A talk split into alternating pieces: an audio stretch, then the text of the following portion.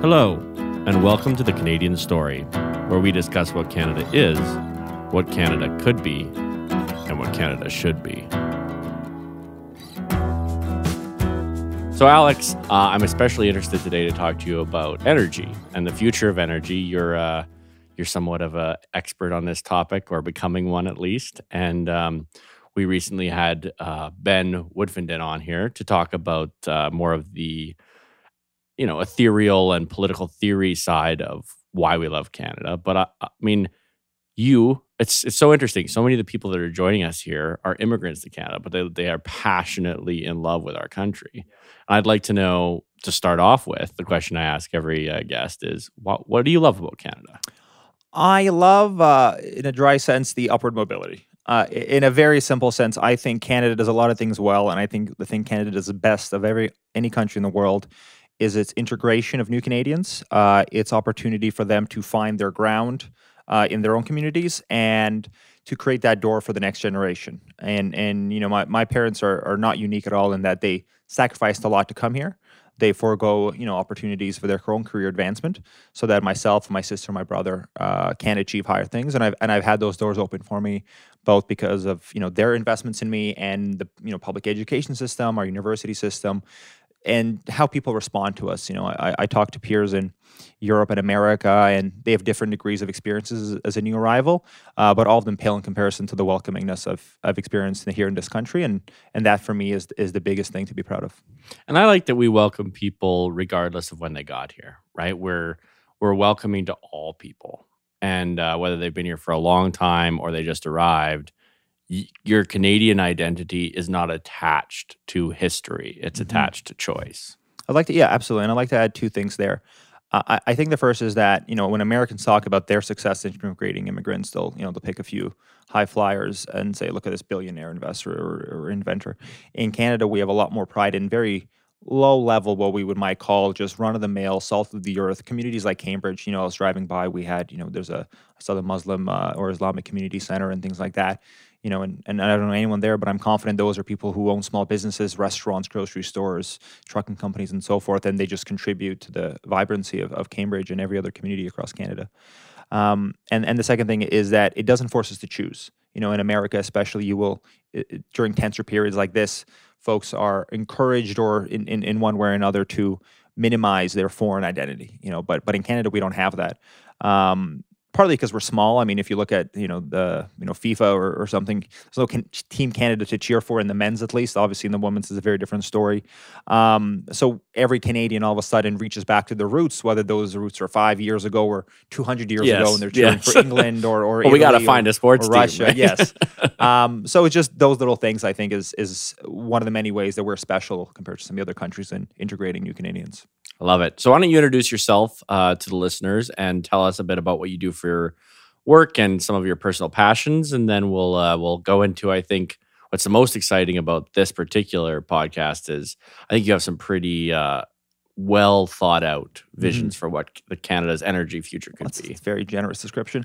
Um, so, uh, thank you. My name is uh, Alex Simakov. As as we've hinted, I'm an immigrant to Canada. I came here in 2001 uh, from Russia originally and uh, I went to McGill University. I've been involved with the Conservative Party of Canada for my entire adult life. Um, I've worked for several elections, provincial, federal, and, and even municipal. Um, of the relevant highlights, I, I, worked as a policy advisor on energy to Minister Greg Rickford, Ontario's current Minister of Energy, North Development, Mines, and Indigenous Affairs. Uh, and currently, I work as an associate with the Energy and Environment Practice at the Sussex Strategy Group. Uh, so I primarily focus on energy needs, um, especially on electricity generation and distribution. Uh, but we have a pretty broad range from industrial consumers who have very high energy purchases to um, uh, First Nations projects that are trying to get more integrated into our economic system and uh, and energy system in particular. So we have a pretty broad range, and, and I, am quite privileged unlike a lot of, I would say, uh, consultants in my field, I get to specialize in that one area. Um, and I get to work on that full time, and I'm not jumping around between a healthcare file and an education file or a manufacturing file. And uh, we get to dig pretty deep, and, and we have a really strong team. Um, certainly, definitely one of the best in Canada on, on the electricity side. And um, we're fortunate to work with some of the largest utilities like Toronto Hydro or, or Hydro One. We work with um, uh, generators like Northland Power, Uh, we work with uh, a lot of smaller startups, even like Peak Powers, you know, is, is, is a really exciting client, and they do distribution. We have a hydrogen client, small modular reactor in the nuclear space, so pretty broad range. And you and I have had some of these conversations. And, yes, and well, I I know you're mean, a fan. I'm a huge fan of your perspective on these things, and uh, I think Canada has proven itself to be an energy, arguably superpower, Mhm. and especially if you consider our per capita production and things like that, probably have one of the best hydro systems in the world. But uh, but uh, you know, there's this, I don't know, maybe it's a mythos out there right now that Canada's falling behind on this, and I would like to encourage our listeners to to hear what you have to say Mhm. about what the future of Canada economically from an energy perspective could be, and then maybe what you what direction you think we should take. Right, right. Um, and, and you hit the nail on the head. We are undergoing a very much a transition in the in the outlook of our energy sector. Um, over the past couple of decades, Canada has has benefited tremendously from our substantial uh, petroleum reserves. Uh, processing, extracting, and, and exporting those has brought great wealth to all of our country, not just not just the parts of Alberta and Saskatchewan where it's localized, but that money is filtered in uh, through government spending and investment and, and finance law and so forth, and it's helped uh, achieve a lot of the prosperity we, we're fortunate to have today.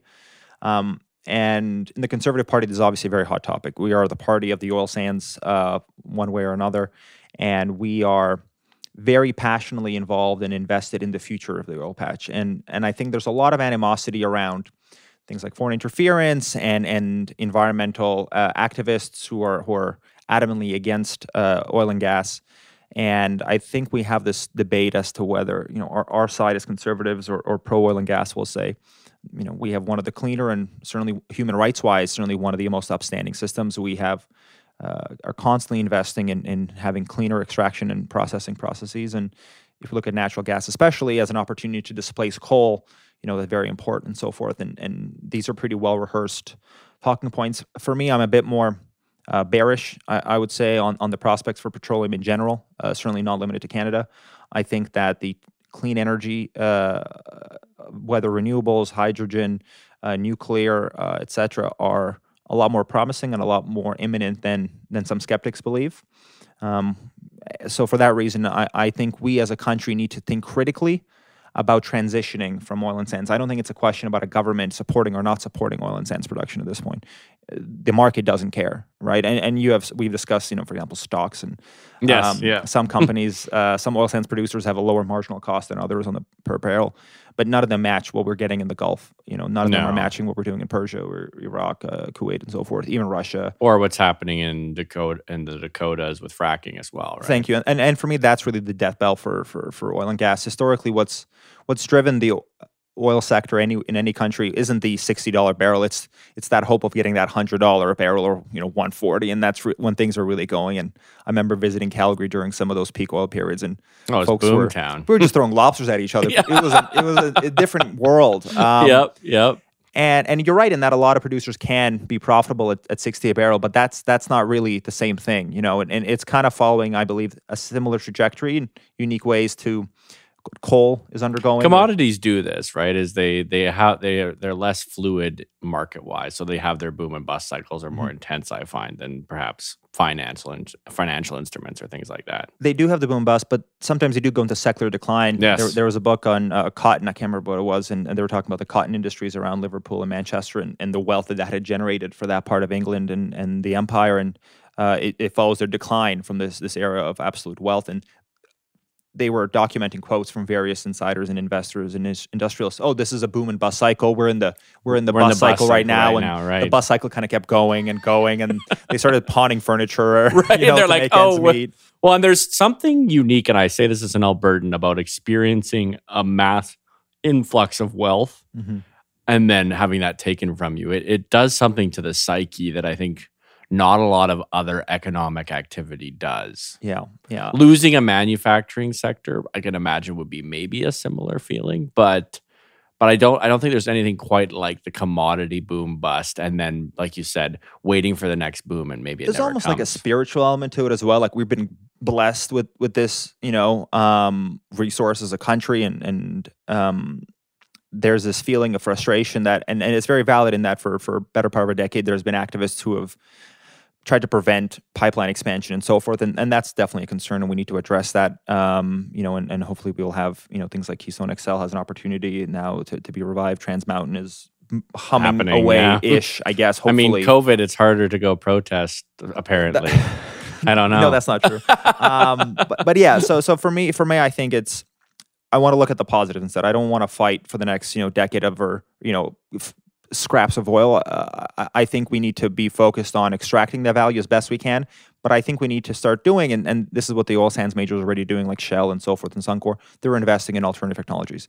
The skill set you have in the oil sands from both a capital experience and, and a labor experience has a wonderful synergy with a lot of the things we're going to need to transition to a, a fossil free future, as, as everyone insists we need to do. And, and I want to reiterate one point that I think gets lost, maybe only in conservative circles. I think it's actually percolated everywhere else. This is no longer like a, a, a fight of like, you know, there's the pro oil sands or, or pro petroleum versus the anti petroleum. Like the whole world has kind of moved beyond this. People are look at- basically like, this is inevitable. this We're is this is done. way." The door Yeah. is closed. I mean, you're looking at Blackstone, or or you know, you're looking at the world's largest hedge funds and investment uh, funds and China high finance. Everyone, in, yeah. the door is closing on on you know, um, fossil fuels as a growth area. And and and you're right. We we are going to see continued demand growth um, in in parts of South Asia and East Asia, Africa, and so forth. But that will that will be enough to suck up some surplus demand. But it, it gets back to the fracking. Anytime, You're not going to get to 140. you're never going to get back to it. You're never going to get back to 100. You know, if you if we go past 80, I would be surprised. That's a pleasant. That'll be a very pleasant day. But uh, uh, the point is, now we have one month time to commission. You know, several millions of barrels effectively of fracking throughout the states. Right. And yeah. we have a lot of countries like Russia, Argentina's looking at They're it. looking to get all of Just that out get there. in on that, right? Uh, offshore Brazil has barely started. They have some insane volumes. Eventually, we're going to start tapping into the Arctic, uh, you know, underground reserves there. So it- there was a long-standing fear that we'd run out there of was oil. peak oil. Like, that the was opposite. kind of It's a peak demand now. Yeah, yeah, like they were very wrong. There was no peak oil. There's well, I don't know if oil. this was the same for you in university, but like that was a big thing when I was in university. People were like, "Oh, we're going to hit peak oil and civilization will collapse." No, no, I was, I was, it was, it was in this century for me. So we had like there was more reserves had been found, and I'm just a Right, few, right. I'm a few years younger, not Right, much. I'm, true, I'm, I'm teasing. Uh, you're right, right. I mean, Yeah. and, and that's what makes it difficult. And I think it builds the skepticism of these forecasts of like, oh, well, here's where the economy's going. Like we've been hearing these things from like the Club of Rome for decades of completely wrong, completely inaccurate predictions that have never materialized. Like peak oil being a Yes. great example. And that does build a, a lot of skepticism, I think, of, of people who are in this sector and who livelihoods depend on it, right? I, I think it, Yeah, it's it's really hard to convince. I forget who said this, but it's really hard to convince someone of something when their their income depends on it not yeah, being true. the It's not- mortgage payment yeah, depends exactly. on it, right?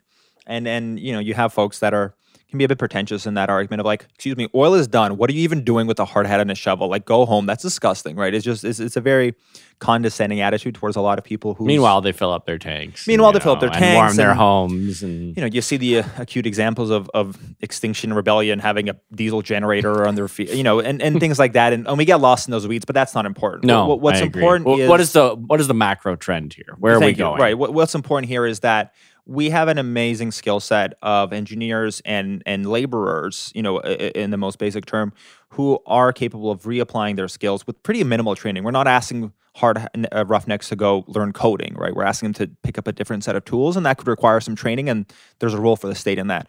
But ultimately, what we are going to want to see is a couple of things: um, the emergence of solar and, and wind as cost competitive with natural gas is, is today. This isn't Right. a this isn't oh it's coming any day now guys. Like it's right now. I mean an interesting story for me was in texas uh, a state senator there had proposed a tax on renewable wind sources or renewable solar sources to protect natural gas because the natural gas sector is saying we're going to lose we're going to start we, losing we can't, produce to this level. Yeah. exactly and he and and this is even at the extremely low natural gas prices right so that's important to remember here and i think This is the lowest we've ever seen them. I think. and I think it's going to stay like this Yeah. for, for a while too. You're right.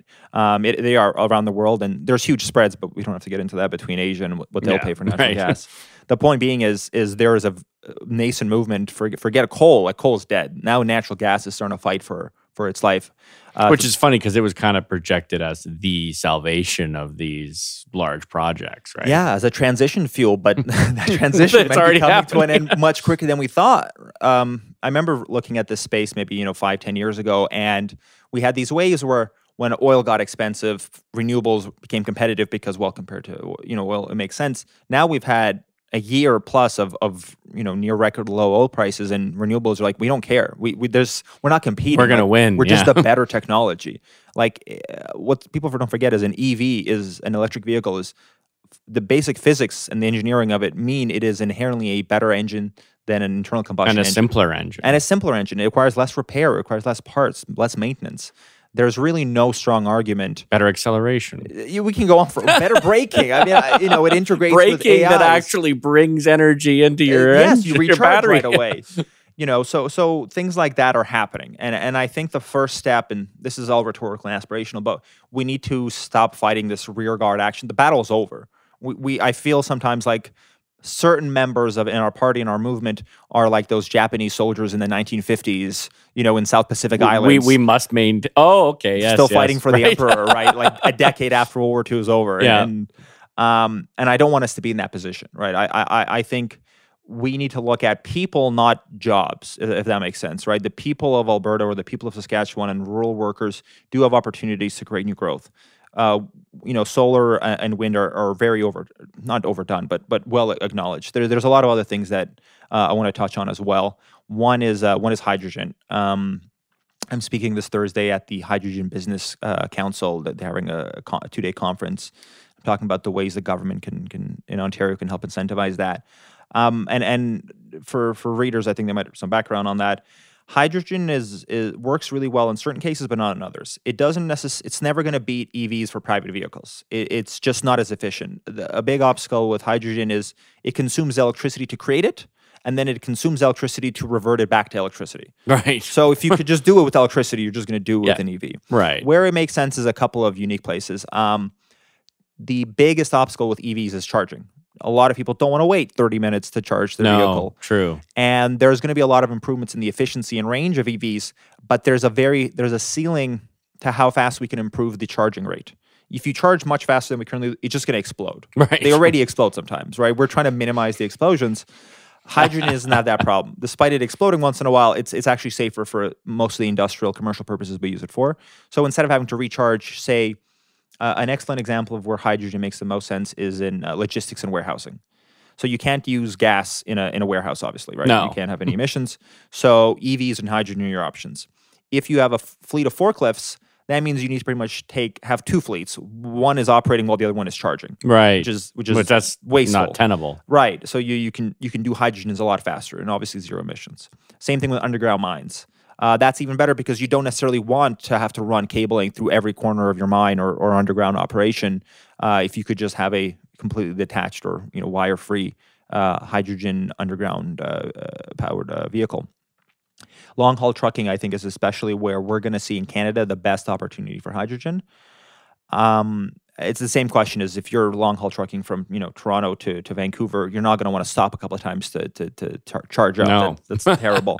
so you, you're going to use hydrogen, and I think that's the best place uh, where we can see the same jobs of people who are working on you know ICE uh, or internal combustion engine uh, vehicles can work in hydrogen powered vehicles as well. There's not that's not a we're not being displacing them by programmers. You still really need a lot of people Tons of with wrenches, mechanics, yeah. mechanics there on site, retrofitting the existing, uh, retrofitting our existing fleets, installing charging stations along the route, maintaining those, and so forth.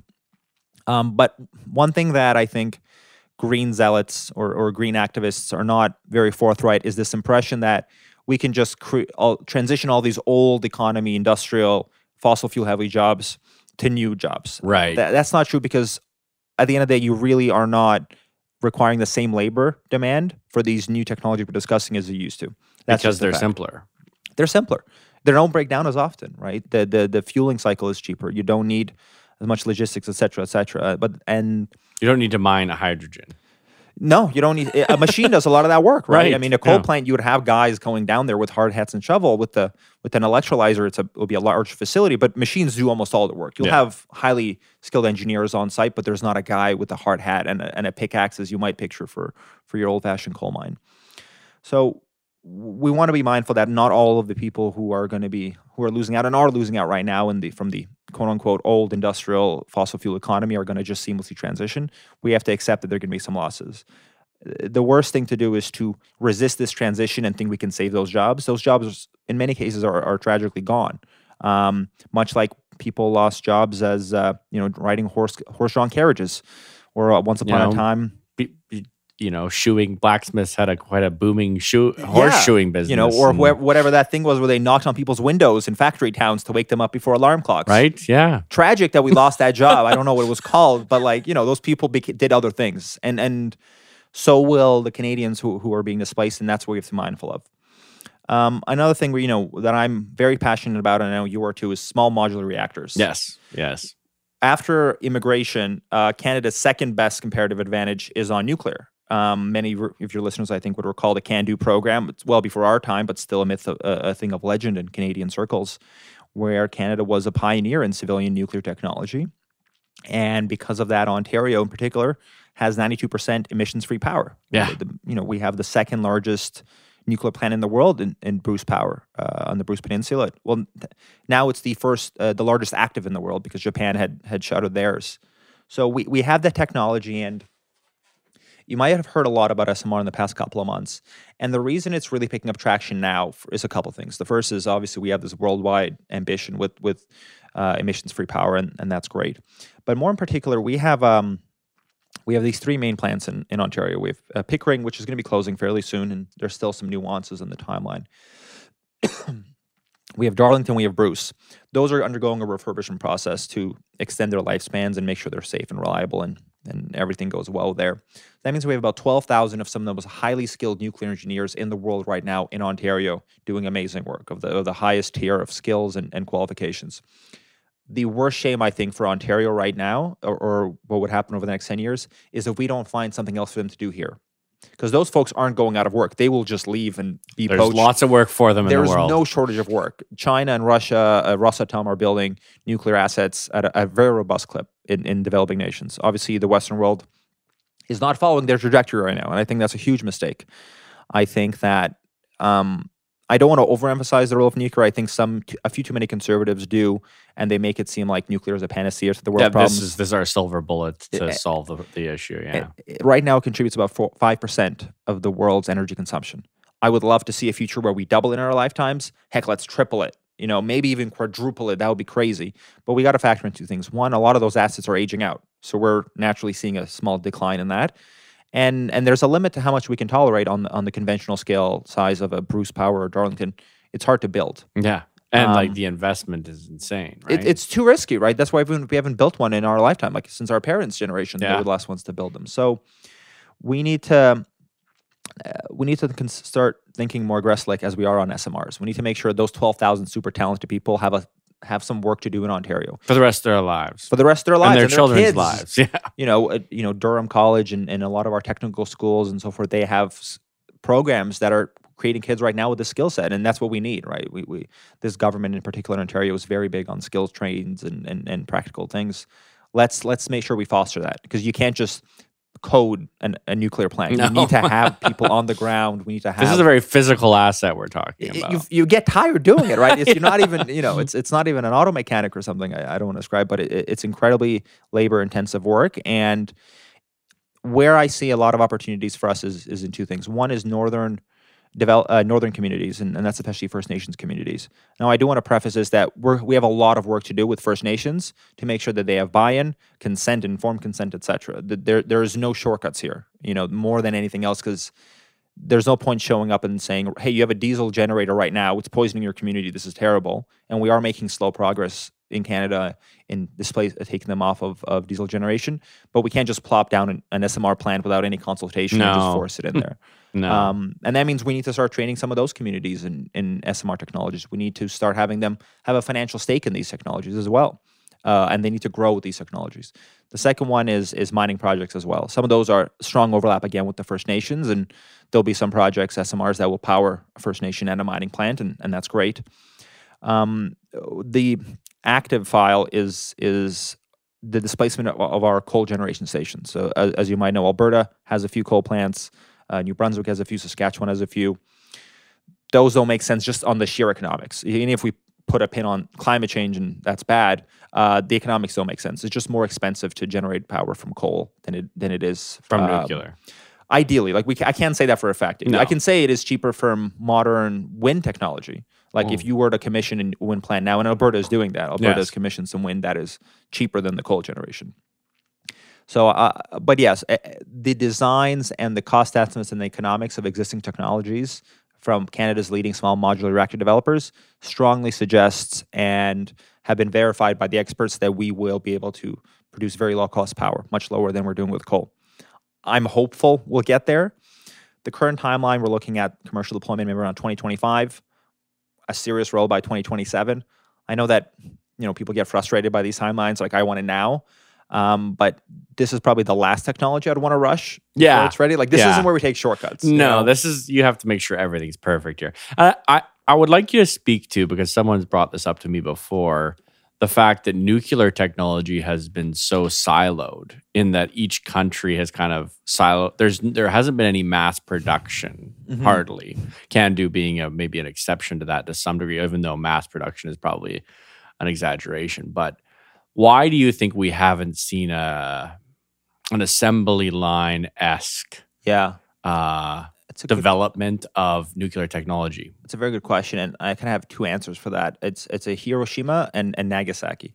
Um, if you may recall, during the Cold War, people were pretty sensitive about nuclear weaponry. it's true. It's true. and, and its ability to you know wipe out all life on on the planet. Um, so that really got people really kind of focused on the security, yes, yes. safety, and and secrecy around um, nuclear technology. There there was significant efforts to prevent proliferation. Um, only a handful of countries in the world have nuclear weapons, and that's largely worked out okay. I, I'm of the opinion that nuclear tech, nuclear weaponry has has ushered in an era of unprecedented peace since World War II, and uh, but we can put a pin on that. We can debate that later. I think we're on the same page. so it, that's and but it we've seen to the present day countries like North Korea, especially uh, Iran, other countries that we would call rogue states um, that have sought to develop their own nuclear weaponry uh, for various reasons, and there is naturally a relationship between uh, civilian nuclear power and um, weaponization of nuclear energy. Although interestingly enough, not in Canada. not in Canada, yes, we Yeah. we we hosted some uh, to, to yes, we were. We Yeah, you know we had um, some silos. But and that's what SMRs are actually really cool for is that they are much more difficult to uh, to to, to weaponize. Uh, the the nuclear fuel that goes into them is is of It's a lower depleted, enrichment. right? It's depleted. There there's a variety of there's molten salt reactors. There's there's ceramic reactors. Uh, you, you know you should definitely get an engineer to dig into the deeper. I don't want to uh, misspeak Right. here on mechanics, but they are much more diff- much more difficult to to weaponize.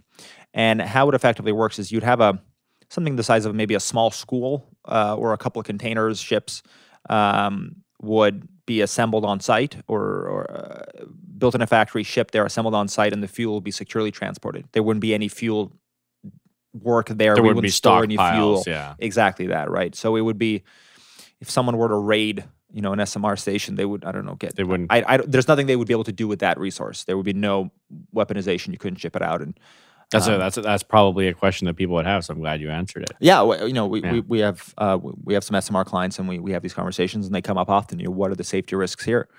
And um, Canada has a bit more work to do. Really, the whole world has to do with storing nuclear waste.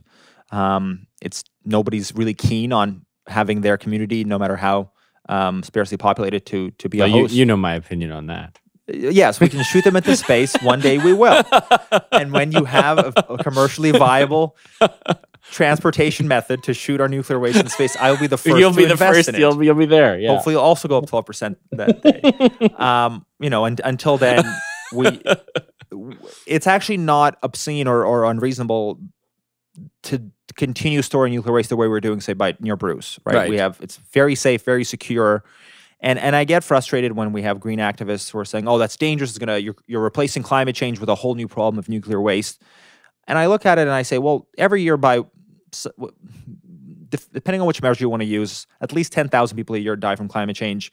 You could say a couple of million a year on the upper extreme, depending on what you want to loop into that. Nobody dies from nuclear, Nuclear waste. waste. That just that doesn't happen, right? It, we have three disasters in the history of humankind. We have Chernobyl, Three Mile Island, and um, Fukushima. Pretty contained, uh, uh, uh, all things considered. I mean, more people die from mining coal in China than they do from all those disasters combined. That's every year in China Right. people die from mining coal. So if it frustrates me when people yell, "No, we don't have time. We need to act for climate change now. Nuclear is too dangerous." Like those aren't mutually compatible. I always wonder what what is their end game? Is it I I there's this uh, theory I guess among maybe the more con or conspiratorial people about the green road that they're just anti-human. And I and I, I sometimes get that vibe. They they don't they don't want any civilization at all. They there's a, a naturalist tendency to them. one thing I would, yeah, you're not wrong. That that's a strain. That's a strain that exists, and that's a kind of extinction rebellion. There's communities that preach, you know, no children, right? So if you shouldn't have a child, that yes. it is immoral to have a child. We had that scandal with a some bus, Bus, ad. yeah, bus ads in BC. Yeah. There was two ads, anyways. Uh, but uh, what I don't want to do, the gift you can give your child is not to have another yeah, one. I think. that's yeah. that's grim. um, we have a very broad range uh, uh, on the left uh, or green activists, um, the progressives that it's it's we have a tendency to to lump them together as kind of one batch, right? And there really is a very d- huge range of nuance from Michael Moore to Greta to Extinction Rebellion to David Suzuki. Some of them are aligned on various issues, some of them are not aligned, um, and they have more infighting than than I guess the right, so to speak, or, or more conservative Probably, yeah. forces. So yeah, there there is a radical branch that it has a, a faith that civilization has been a mistake. Like we peaked ten thousand pre Ice Age was human. that was that was when it was the best. full yeah. equality, right? Nobody had wealth, nobody had poverty. It was like you woke up that morning, you scavenged some berries, and if your objective is is equality, yeah, that's a you know that's I would say internally sound. If you're I don't know if it is. Like, what is your first principle if you believe that barbarism and the lack of civil, like, what is your first principle at that point? Is is just the natural no hierarchies, things, right? For, for these communities, and and I'll admit, like I read a lot of I read Jacobin Mag. You know, that's a communist. That's a, a explicitly communist paper. I read a lot of radical left um, material to get a sense of where they're coming from and what they want. And and I think there is a growing appreciation for for nuclear as part of the energy solution. Um, and I- and I will be positive in that a lot more moderate people are shifting that direction. You know, uh, as far as first of all, you know, our, our Prime Minister Justin Trudeau and, and Minister of Natural Resources Seamus O'Regan have both been supportive of of SMR technology and, Jason Kenney and uh, Doug Ford. There Yeah. seems to be a consensus now. Yeah, we, we it, this was a process, uh, a memorandum of understanding on SMR signed by uh, Doug Ford, uh, by Blaine Higgs, and by Scott Moe of Saskatchewan and uh, Blaine Higgs of, of New Brunswick, and uh, Jason Kenney signed on in August, and. F- we haven't seen as much practical action from the federal government yet, but they have said nice things about it, and Right. that for me is a lot. yeah, it's That good. It's good when the government is Right, saying nice things. Yes. th- it's it's it's important to have that alignment because you are not going to see this sector thrive in Canada if it becomes a political issue. No. Right? You you can't have nobody will invest the money you need to invest in SMRs in Canada if an investor worries that every 4 years you're going to have a different political alignment on nuclear is it good or bad. That doesn't work. I mean, this is one of the oldest stories in, I guess, the lobbying slash political staffer world, which is, I think this is what all industries have been saying for a long time. We just want certainty. I think this is the big problem with things like C69 and and other attempts, perhaps, at appeasement of everyone, is that you end up you end up creating a convoluted system that has no certainty. Yeah.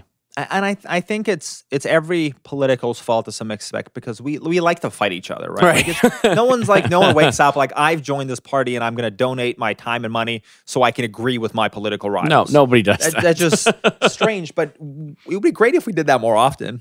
Well, I, I, let's go into this whole idea of Canada, idea of Canada's future. I think like we need to get beyond this point of being enemies with one another. Mhm. We're not enemies with one another. We're all Canadians. And while I may be and and yourself conservative in our let's say our familial like we we have a familial attachment to these parties Mhm. at this point, not because of our parents, but because like this is our family. These are our friends. These are these are the people that we fought beside in election campaigns. The, this, these are the people that we have dedicated the democratic process to. This is like our team. Yeah. But just because it's your team doesn't mean that you can't agree. We have to. One of the one of the more I guess common theories. I don't think it's a radical theory anymore. Is is the idea that because of all the information, the accessibility to voters and the public, politicians have less opportunities to make deals. There was a time when politicians would kind of sit in a room and one guy says, Well, this is my community's interest. The other guy says, Well, this is my, my industry's interest, and so forth. And they hash something out that just kind of works. But it wouldn't be achievable on a piecemeal basis, right? And that's kind of the, the benefit of having large omnibus bills is maybe individually you can't pass that because you wouldn't necessarily get enough support for it but if you tack on a completely unrelated measure that also might not pass on its own together they get through one of the one of the topics that we talked about before was the idea of, of Canada's mi- mineral reserves and, Yes, and, and yes. uh, rare earth metal, metals and, and our just Oh, I love this. Yeah, the, the, the, the, information here, folks. Like this is this is top notch stuff. for for uh, folks unfamiliar with this, um, there's th- don't get too lost in the categories. There, there's no standard for it, and that's part of the problem. A lot of or all of the modern age technologies we have, from smartphones to electric vehicles to wind turbines, require tremendous, copious quantities of uh, what could be called rare earth metals. Uh, these are things like cobalt, lithium, and those are the two bigger ones. Then they range into much smaller ones like germanium and niobium and, and other names that I'm not going to try to recall all of them. And this is a challenging sector because they're called rare earth. Not that they're that rare. A lot of them are actually quite common. It's that if you're digging for iron ore, you could find a patch of earth where it's 5% iron ore. So you have to go through so much to get the requisite amount of iron. yeah. However, with a niobium, it could be 0.01% of the mass you're extracting from the earth could be niobium. So you just need to consume a huge amount of mass. So I like your golf ball analogy. You want to? yeah, it's it's something that. about it. I can't remember what, what exact element it was, but it was something you would have to melt down 50 SUVs to get one golf ball of a rare metal, uh, and that's a problem. You know, maybe an average. And that's just what you have to do. That's just yeah. what you have to do. There's no shortcuts there. You can recycle things, and that's another conversation. But what I wanted to add about the political alignment question is that Canada has a huge, huge wealth of, of minerals and metals that are absolutely essential for the uh, transition to a green economy. Right now, a lot of cobalt, cobalt especially for, for electric vehicles, is, is critical and unavoidable. Is mined about half of it, I believe, or so forth, i- in the Congo, in just tremendously awful conditions. It, it's a war zone there. You have children as slaves, murder. It's used to finance, you know, death squads and so forth. So absolutely horrendous. But we don't really have a lot of alternatives for it. So people are turning a blind eye, and and you know we should call corporations to account. But the the alternative question is, all right, fine, you don't want us extracting from the Congo, fair. Canada has some. Can we extract it here? And all of a sudden, you have those same activists. Whoa, whoa, whoa, whoa! No, no, no, no. That that would ruin our environment. We don't want to extract it there. And I think Canada has to have a tough conversation about how much of the world's burden are we willing to carry in supporting the energy transition. One of the bigger things we can do is actually using our massive landmass, the second biggest country in the world, to have a way that is as environmentally sustainable as possible. We're never going to be great at it. You, you have to use many, you know, thousands of liters of acid to bleach a chemical for a few pounds of it. Right. But those few pounds are essential to, to, to you know, decarbonize. And I, I think what we can do is is something. My my grand vision on this alignment is we align with the almost the liberals and NDP, the conservatives and the green all at once, and we we all get something that we want. Conservatives say, "Hey guys, we'll support the green energy transition. In exchange, you allow us to mine all of these metals in Canada and allow our mining industry to really grow. Because if we're talking about rare metals, none of them are really going to be extracted on C69. That's just there's no, No. point of starting that No. conversation. Nobody's really proposing it. The other nuance I, I, I have to add is very few of these, are effectively, uh, except for like lithium and cobalt, you can. Most of these smaller rare metals you don't extract on their own. They're only a byproduct of a larger mining operation like copper, or um, or steel, uh, or uh, iron ore, uh, nickel, and so forth, and you get small amounts of that. Right now, China dominates that market. They have a monopoly on a lot of these because uh, they have no concern in this industry for environmental standards Zero. they're just they just have huge swaths of um, particularly western china that is a you know environmentally scarred it's it's it's a it's a dead zone there's life expectancy on like you know people in their 40s or 50s you folks are you know they might wear a mask that's that's really Right. it like they're bleaching metal and acid And the- they're wearing a mask, they might wear a mask and some goggles right so canada there are technologies to do it cleaner but that is expensive it, the costs go up and what china can do really well is whenever a a big competitor rises up, it floods the market with that product and it drives those miners out of business. They have massive stockpiles that we don't even have really good insight on. And it uses this to its geopolitical advantage. We saw in 2010, um, Japan and, and China had a dispute over disputed islands in in the between the two countries, and uh, Chinese trawlers, uh, fishermen entered waters that the Japanese claimed, and there was an exchange with the Coast Guard. So instead of having an actual fight, like we might in the in the old days, uh, China just arbitrarily decided it will no longer ex- export a, a s- number of essential rare earth metals to the Japanese Japanese industries. to the ma- manufacturers. That's it. They, they didn't actually say anything. They're like, oh, sorry, we're out. That, that was it. Like there was no, no, we don't have any. there was Yeah. no big statement. It's not like because you did this with the ships and our fishermen. It's just like we don't have any. Sorry. And this created a crisis in the in the Japanese economy. They started scrambling through this very very opaque market to to you know create materials for the semiconductors, their magnets, and other essential inputs. And it was impossible, right? Because because it didn't exist. it didn't exist or you couldn't get it anywhere, right? Everything is accounted for. And what happened was, um, to China's advantage, is that a lot of uh, Japanese industrials over the coming years actually migrated their operations to China to so that they would have reliable access. China said that even if you're a Japanese factory and your profits go back, back to Japan, but if you set up your factory here, we'll guarantee Because they just want jobs. they just want the jobs and the investment and the building of the factories and so forth. And Canada has an opportunity to do something like that. We're not going to be able to compete on the private sector, just letting miners, even if we go buck wild with the regulations and completely strip it down, we're never going to match China. Our labor costs are just higher, our, regulatory costs, taxes are higher, et cetera. But what we can do is we can be a strategic supplier of a last resort. You know, we have a very strong Western alliance still of countries that are eager to secure their access to strategic metals, much like we did with uh, OPEC in the. Um, I guess we, OPEC is a terrible example of this. OPEC is a great example of, a, of an alliance of countries that brought the Western world almost to its knees by controlling this essential resource. which China's doing. China's doing that right now, and Canada can be part of the solution along with other countries like Australia, wh- which have also sizable mining reserves. America, again, is still massive even for its population. Uh, Brazil and so forth. Latin America is, is a strong resource base where we could develop our natural resources, especially rare earths, not on the market level, but as a military strategic consideration. As in, we will work with you know Japan, Korea, Taiwan, and say for this fixed price, we can assure you this amount of supply for this many years. We don't really do that because our market works pretty great, like the world copper market or nickel market. you- Right. you, don't have to do that. It's just a waste, and it never goes well. It's it's uh, it, it really is government intervention. But Although they case- do do it with interestingly with uranium. They have the long term sales versus the, the spot sales. Yes, right? Yeah. but there's really no reason why anyone would have a spot uranium No. purchase. Like you, you'd have to follow up on that guy. Yeah. Like, you can have a spot copper purchase. There's any number of benign reasons, but if you're buying uranium just willy nilly, like we should check it on that Yeah, guy. Like yeah. I don't know what's happening. We should, someone should call him up. Um, but you know, if we're looking at some of these minor rare earth metals, we could have a a long term contracting, and that would help. And the way we'd arrange out, it'll help bridge that political divide. You know, we have the NDP and the Greens not so keen on mining, but they are very keen on ensuring that we have a transition to green energy, right? If we want to, and we need these for that transition. we absolutely need them. It's just it's not a oh, it'd be nice to have. Like you cannot develop a wind turbine without um, tungsten, right? You, you, you need sizable amounts and so Right. forth.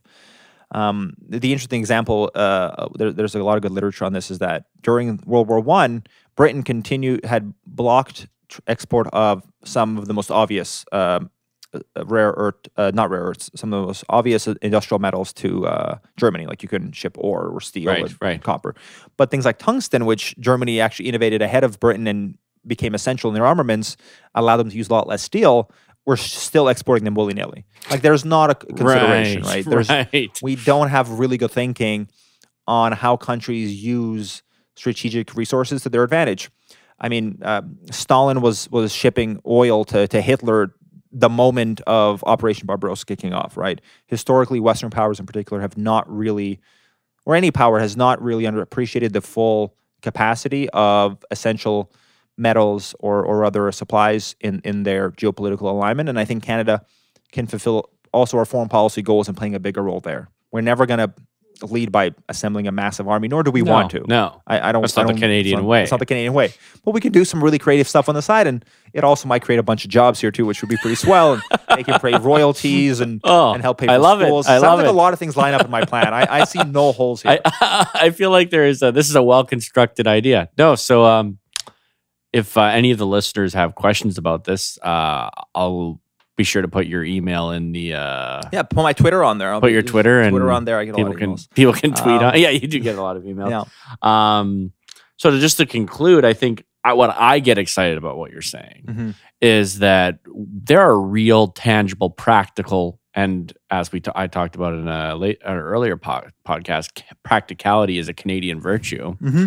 Uh, practical ways for Canada to transition out of this and become even better than we are now, Yeah. even more organized, even more helpful to the world. if I could have one thesis to conclude this, it would be absolutely to agree there. And, and how I think governments can get there, both in the provincial and federal level, is the federal government here is really keen on tinkering with the nitty gritty of handing some money to this company or that company, startups of all scales, funding research and funding R and D is important. I, I, don't want to diminish that in the slightest. We need to do more of that.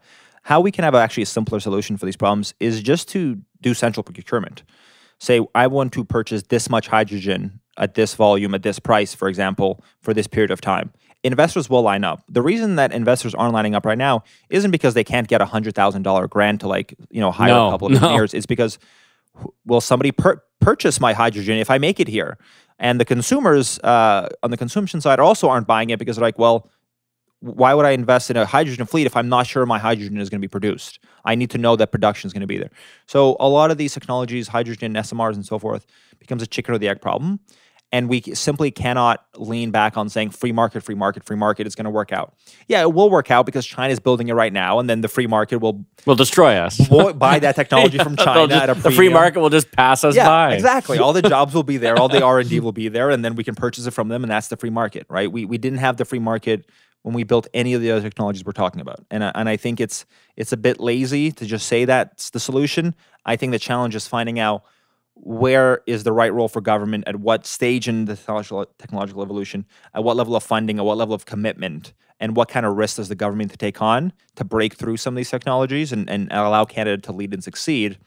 Um, because it's it's i don't think it's the answer is subsidizing everything that moves. I don't think the answer is subsidizing nothing at all. Uh, there's something in the middle and i think that's going to be the real challenge over the next couple of years say maybe five ten years. Can canada find that sweet spot? Um, and i think a lot of the you know when we have this conversation in 20 years i'm hoping to look back on that and be like yes we did We we figured it out. because if we if we didn't we'll be speaking in mandarin yeah, you know and my pronunciation is not great Uh, so it'll be tricky it's a more complicated language. it is there's a lot more characters yeah, Yeah. Well, thank you very much for joining us. I, I appreciate and the invitation thank you uh, we'll be. I'm sure you'll be coming on again uh, in the future as we talk maybe about the Ring of Fire and what Yes. Canada could do on that front. i would love to thank you so much Thank you. Thank you for listening to the Canadian Story. You can find us on Instagram and Twitter at the CAD Story. That's the CAD Story. If you enjoy this podcast, please share it with your friends and family. Let's work together to remind Canadians how great their country is.